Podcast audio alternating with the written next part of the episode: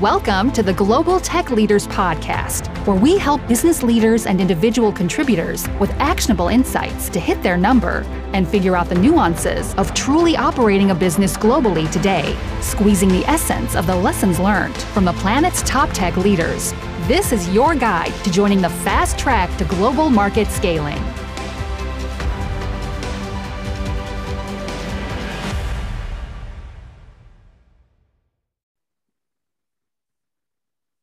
So today we are joined by Roberta Matuson, who is the author of many books, uh, namely Suddenly in Charge, The Magnetic Leader, Evergreen Talent, and the soon to be released Can We Talk. And when I say she's the written the book on leadership. She's written the book on leadership quite literally. So, very excited to have you on the show today. Welcome. Thank you. I'm excited to be here.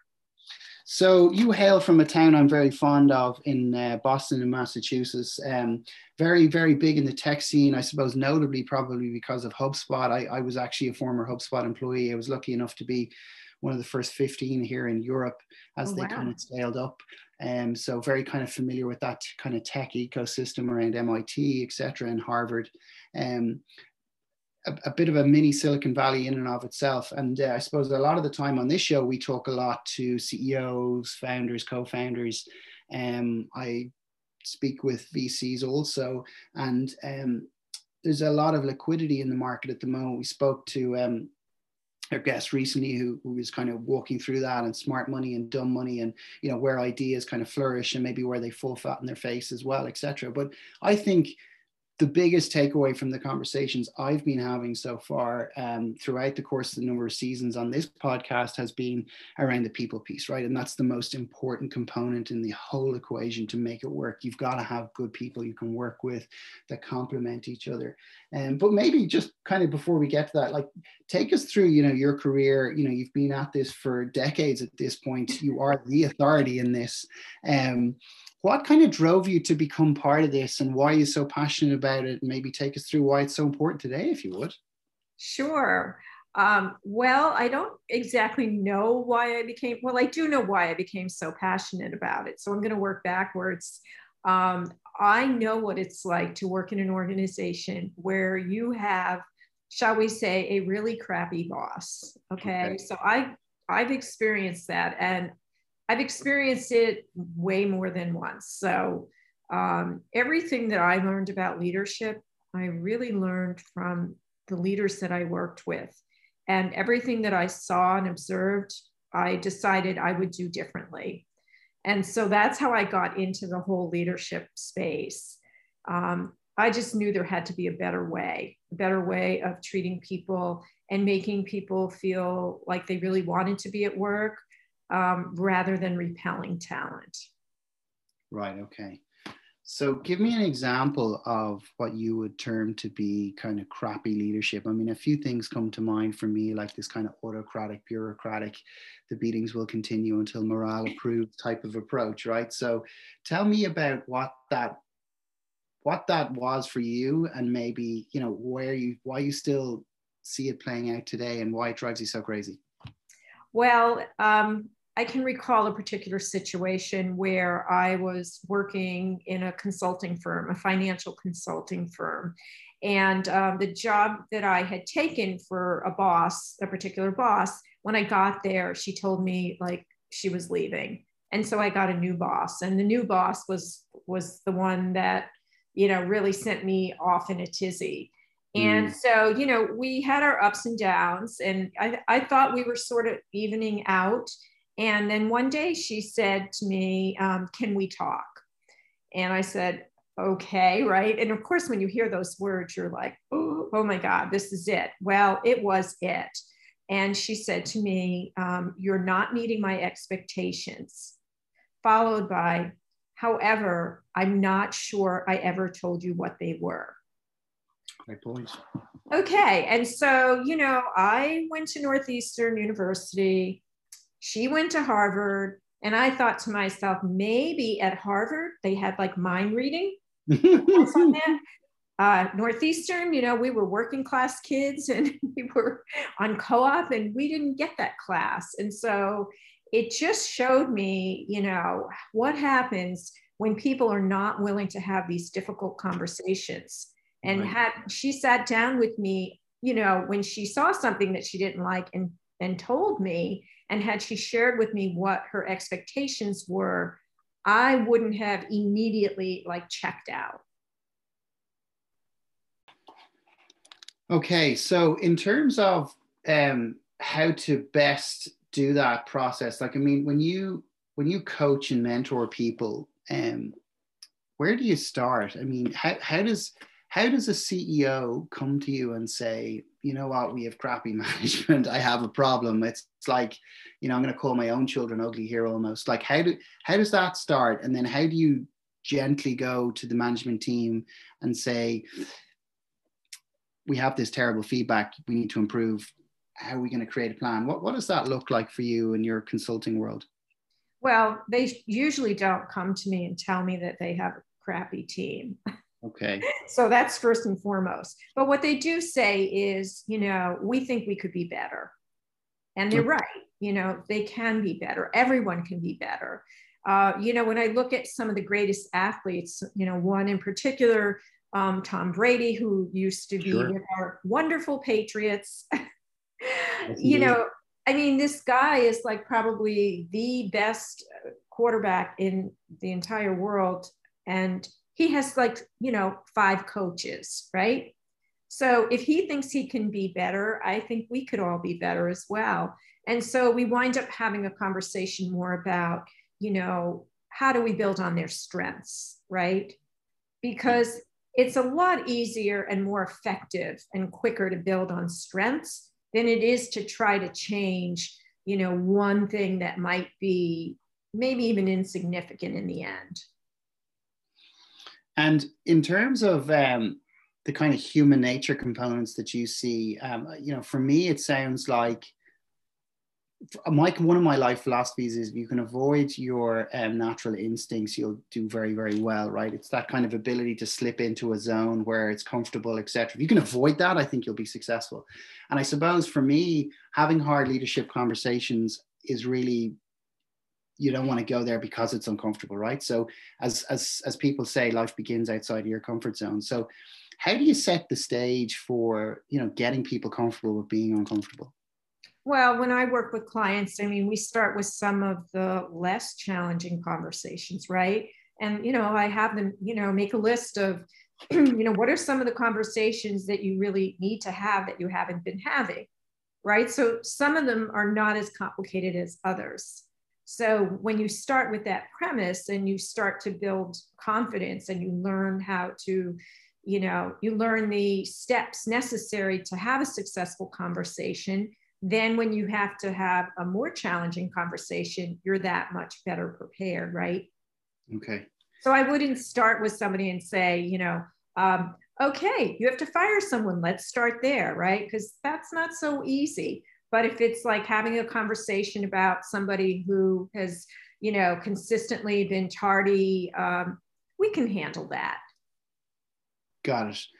And maybe just from your your wealth of experience over the years, um, like how does that translate to revenue? Obviously, without naming names, like what do you see in terms of that tardy bad behavior that has, um, you know, negatively impacted an org- organization, but then ultimately you were able to turn around and and, and obviously created that lovely hockey stick we're all looking and aspiring toward. Yeah, that's a great question. Um, actually, I used to work for an overnight delivery service and man all we sold was you know delivering packages on time so if you weren't there you know for your shift or if you weren't in that truck on time you didn't get the package there so uh, what we found happening was a lot of the supervisors and managers didn't want to have these difficult conversations because they were afraid of losing people right even though there were some nights that they prayed these people would like leave um, and so what we wound up doing is, and it might seem like it's not related, but it really is, is I created a program called Selecting for Success. And I train these hiring managers on how to select employees. And once they mastered this skill, they felt really empowered and they no longer felt beholden to these people. And they started holding people accountable because they were confident if somebody left or they needed to fire somebody, that they could find someone else who was as well, not as good because these people weren't great, right? but someone who was a heck of a lot better. And, and how do you take that to the next level? So how do you so you you start out with a basis of we know we're underperforming relative to our um, uh, you know operational baseline as I like to call it. And If you look at guys like Grant Cardone, he says you know you shouldn't actually target people in sales, which is completely counterintuitive. He's like nobody can ever target what your actual potential is, right? Your full on potential how do you take it from that baseline to like the stellar heights of somebody's full potential? And maybe tell me tell me a story of something that you're really really proud of in terms of a turnaround. Well i mean the fact that here, here's a recent example. Um, we were i was working with a company who had massive levels of turnover. And this particular organization um, this area that i was working in was their customer um, call center, right? And mm-hmm. so you might say, oh, every call center has lots of turnover. Well, you know, that's just an excuse, right? that just is like, we don't really know why people are leaving. And, and quite honestly, we don't really care. Okay. So um, I went in there and said, we got to figure out why people are leaving. And it's more than likely not the reason they're telling you. And so it turns out that by having conversations with former employees and asking them not what was your reason for leaving, but asking them um, what prompted you to look for a new opportunity? Because that's different. Yes. I was able to feed back to them some really eye opening information. And when I gave them the report in, in, in the debrief, I had a section called In Their Words. And I quoted verbatim what they told me without names. And my client just said, this is heartbreaking, breaking. I this I can't believe this is how they really fe- felt. This is awful. Like we have to do something. And as a result, um, they went in and made some significant changes and slashed that turnover in half. Wow. Wow. Okay. So I suppose um, that for me is an example of leadership. We started out this conversation by talking about a boss. Um, I'm keen to know your philosophy and your, your, you know, some of the discerning factors that you feel determine a leader versus a boss. For me, I feel a boss is a functional element. I feel it's really something you use a descriptive term for a role or a position you're not happy in. A leader is somebody you aspire to um, go along a journey with and be part of because you have an affinity with them, you share values that they share, etc. as well. And um, what is that? What does leadership mean to you in real terms? Well, I'm not that deep.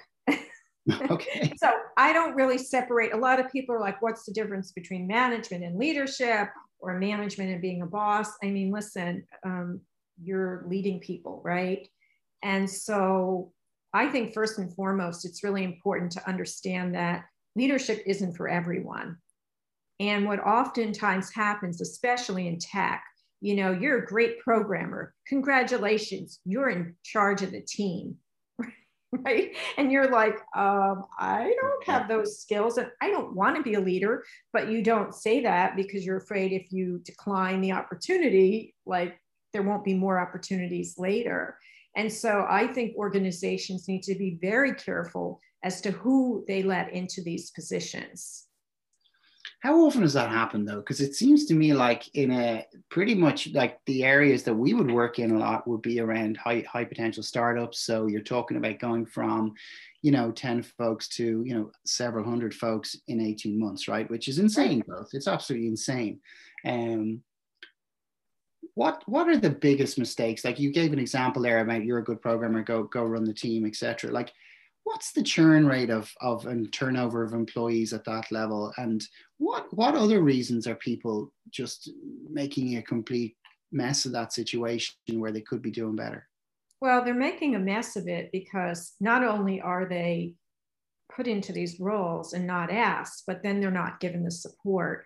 And yeah. so my first book is Suddenly in Charge And that's a book about what happens when you're tossed into management with little more than a prayer. And I wrote that book because it was a book that I wished I had when at 24 years old, I was suddenly in charge. And so I think we have to do better. I don't think you can just toss people into these jobs and give them a title and expect them to perform like a SEAL. I think we need to make sure that they have the development that they need. And I think they need to have coaching. Because listen, I've written six books, right? I tell you, go read them all. But the minute you're in a situation where you're faced with a challenge, you're not going to be like, oh, was that Evergreen Talent chapter three? Right. No, you're going to want to pick, pick up the phone, call your coach and say, I'm in a pickle here. I need some help. And so when you provide this kind of support to your leaders, it's incredible what, you know, the amount of growth that they have in a short period of time. Um, what, what do you think is the most important quality to have therein? I mean, for me, I think it's coachability. Would you agree with that in terms of somebody who has a humility and a human face? What, what, what do you think makes makes that person? Because you mentioned earlier about some people are just not cut out for it, right? What do you think are the discerning factors that determine whether they are or not cut out for it? Well, first of all, aptitude, right? Um, I'm raising a techie. Okay. I have a son who is a computer science major, right. and I can tell you, I don't think he's going to be in management, and I don't think he wants to be in management. But he is a spectacular programmer, very talented. I don't know all the coaching in the world might not get him there, and he has no interest. So you've got to have, you know, the ability. You have to have the interest. You have to, um, you have to want it, right? You have to want it. And when we look at great leaders, the people that I mostly work with are leaders who are good, but really, really, really want to be great. And those leaders will take those risks and they'll put themselves out there and they're open to that growth. And that makes a huge difference. Yeah, I totally agree with you. I've talked on prior shows about imposter syndrome and actually how it's one of the greatest enablers that you can actually have. Is uh, I definitely experienced this when I was a, a leader in charge of a whole European division about 10, 10 plus years ago. And I was like, I really, I told a great story in my interview and I'm not, I'm not sure why they even wanted to believe it, but it worked. And now I have this problem to solve. And I started reading books and that was that was I, I read Good to Great and, and, you know all those sorts of books which did their job and it helped. And I think I had the kind of want to learn but you know I was like I could be found out at any moment here. I don't know what's going to happen you know right? Um now we hit our numbers. We we did we did the business. And um, you know I have I have the plaque on my wall here behind me. Um but what what um what are some of the motivating factors? I mean six books is no small is no small uh, undertaking. Um, take me through what compels you. Just shifting gears here because it's yeah. something I'm fascinated by. How the hell do you sit down and write a book? Quite frankly. well, first you sign a contract. Sure. once you sign a contract, it's a legal binding document, and you have this much time to deliver the manuscript. So then there's no messing around, right? So, you, I mean, you signed up to a contract. I mean, I'm curious to know, like, what motivated you to sign up to that contract? Well, a few things. Um, my first book, you know, that's always very exciting, right? Um, you know, all my books are commercially published, so that's not an easy feat, and it's even harder today. But um, so the first book was great. It was suddenly in charge. It's done awesome. A, a new edition came out in two, 2017 it sells like hotcakes. It's a really, really solid book. And then my publisher was so pleased with it, um, they asked me to write another book. So I wrote that book. And then that book led to another book because I had an idea. And then my mentor said, You know, you're not really an author until you have three books. So I was mm. like, Okay, I have two. Well, damn it, I'm going to be an author. So I wrote three, you know, and it just sort of you know, cascaded from there. Well, okay, that's it. That's as good a reason as any um, that I, have ever heard of for sure. Um, it must be the one of the most rewarding and best lead generating tools that there is by way of, of authority i would have thought right it's it's got to be a great way to get people's attention well you would have thought that until covid hit because in february of 2020 my book evergreen talent released and in march mm-hmm. of 2020 the pandemic followed and sure. so that was a tough one um, although now that we're kind of moving out of it um, that book seems to be picking up some speed. It's evergreen talent. So, yes, it's definitely a great calling card. But when you put that much work into it and then like you feel like nobody sees it, it's like, oh no. So that's why I wrote another book, Can We Talk? So um, I want to get to that now in a moment. But before we do, I want to talk about evergreen talent um, so it's it's really about you know hiring talent and cultivating them for a more sustainable long-term view. Um, what I want to know in the context of COVID is how does that play out in a virtual world? Yeah, it's even more important now than it was when I wrote it. Um, I mean, man, today the world is your oyster. I mean, look at us. Mm-hmm. You know, you're in Ireland, I'm in the US, right?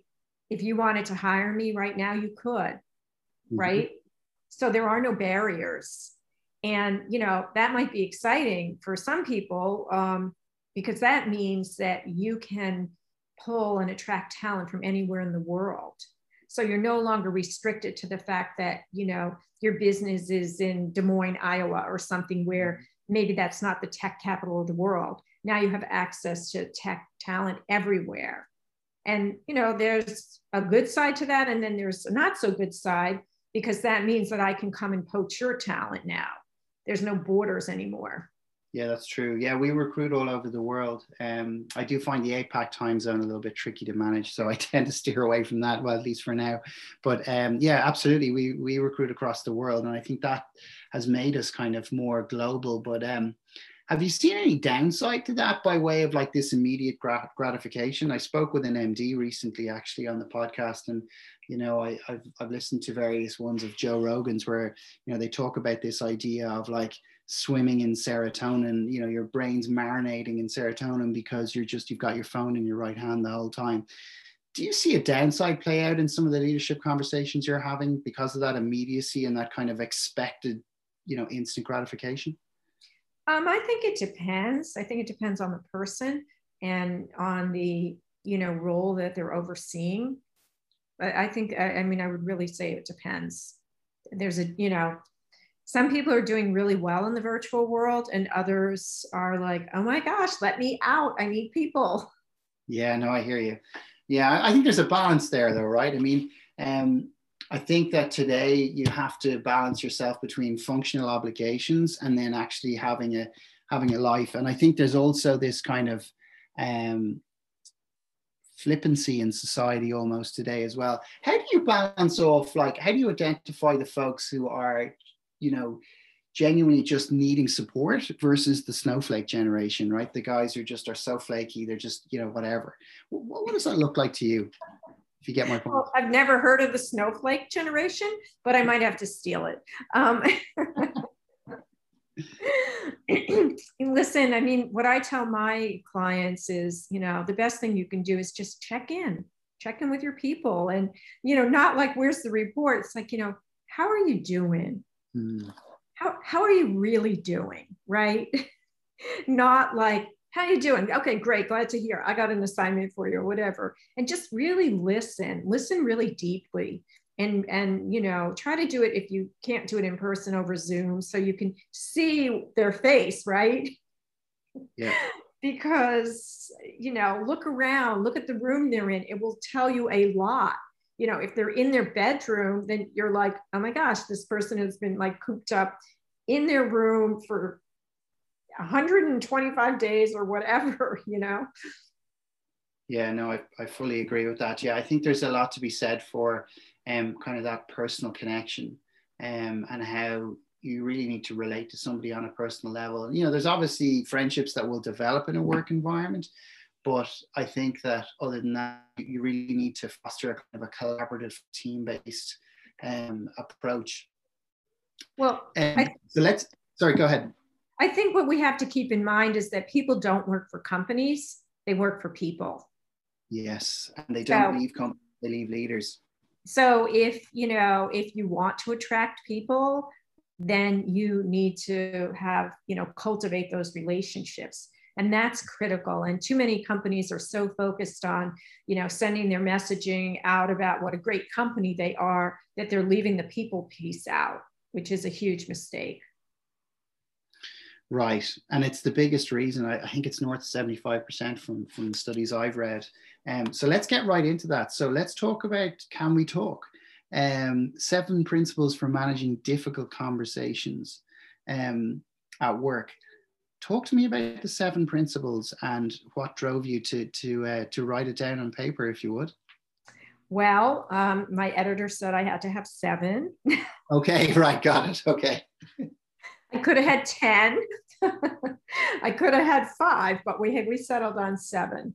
Um, you know, it's all about you know the seven principles are confidence, clarity, um, compassion, curiosity, compromise, credibility, and courage.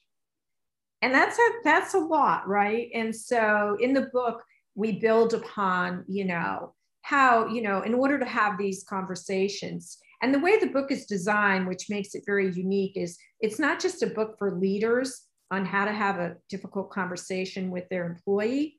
It's for the employee whose boss says, Can we talk? It's also written for the employee who has a coworker that they're having an issue with and they need to have a difficult conversation. And so all of these principles, you know, combined, um, when you have the right recipe and you let them marinate, really help people develop productive relationships.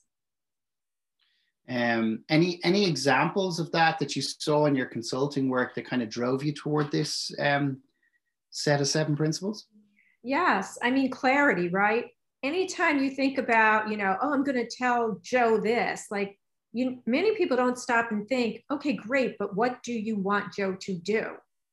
You say you want him to stop doing this, but what is it ultimately that you want him to do? And you have to get really clear before you sit down and have these kinds of conversations, because the person on the receiving end is probably going to say, well, what do you mean? Right? And you better have an answer. Or do you have some examples? Well, I just heard you were a problem over here. Like you have to be prepared. Yeah, I agree. I hate that word just. I really hate it.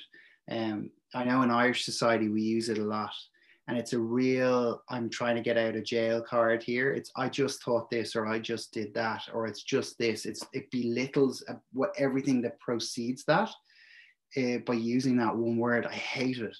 Um, I think where if you if you try and address things why because you're, you're you're demeaning yourself and you're demeaning the conversation and the seriousness of what you're trying to get across.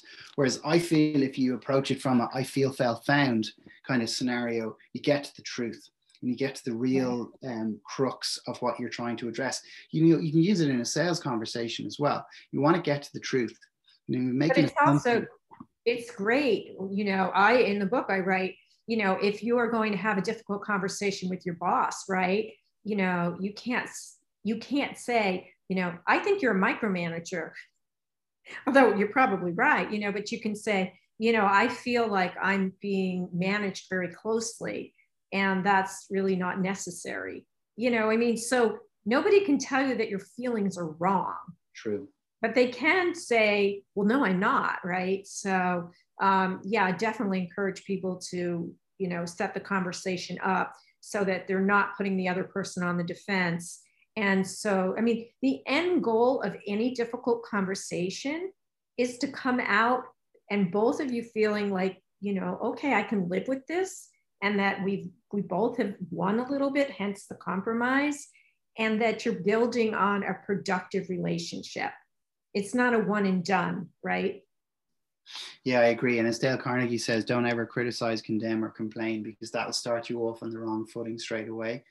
Um, and I, yeah, I, th- I, think that's very prudent. I think that's exactly right. And if you can both acknowledge where you both are, and somebody said to me recently, does this individual, if you go into the conversation, th- this is particularly true in family situations, does this individual have the ability to understand where I'm coming from?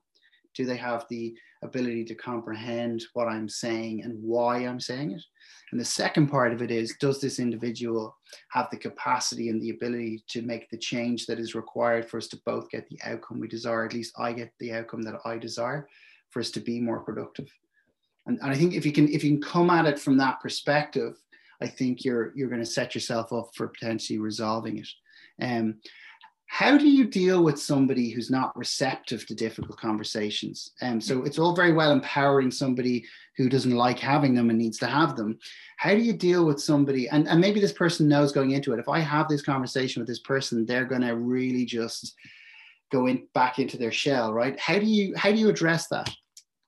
Well, I mean, I think there are different levels, right? You know, when you're having these kinds of conversations, there's, you know, I'd like you to, um, I, I want you to.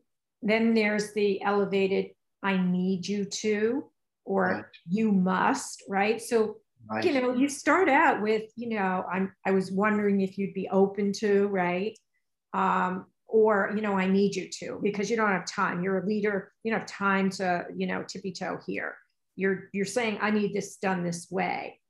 But, you know, you can keep elevating it and if a person isn't receptive to hearing what you need and they're your employee, then they're not going to work out very well um, under your management, right? And so then you have to say, you know, my sense is is that we're not going to be able to work together. So let's see if there's another place in the organization where you're you'll find a better fit, or let me help you make this transition out.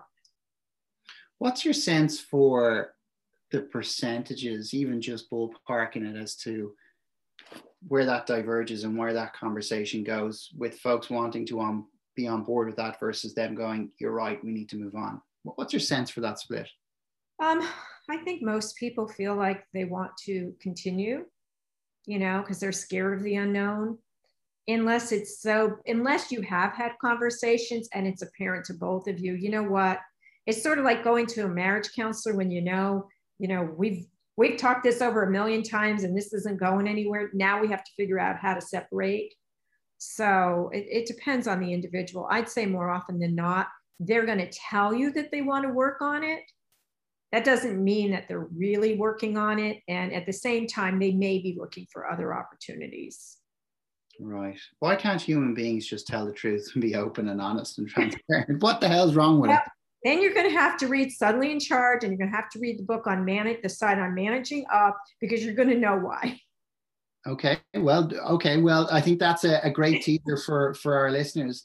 Um, well, look, I, I really want to thank you for uh, spending the time with us today. Some great insights there into uh, how you can manage your uh, group dynamic from a leadership perspective, being a leader, or as importantly, being an individual contributor who needs to manage your leader and be more productive. So, look, I really want to thank you for uh, helping us out today, Roberta, and I look forward to welcoming you and working with you in the future on shows to come. Thank you. Same here. You've been listening to the Global Tech Leaders Podcast, designed for both established and aspiring career focused tech rock stars, as well as helping leadership figure out how to speak global in today's multicultural world. For further details, check out sf talent.com.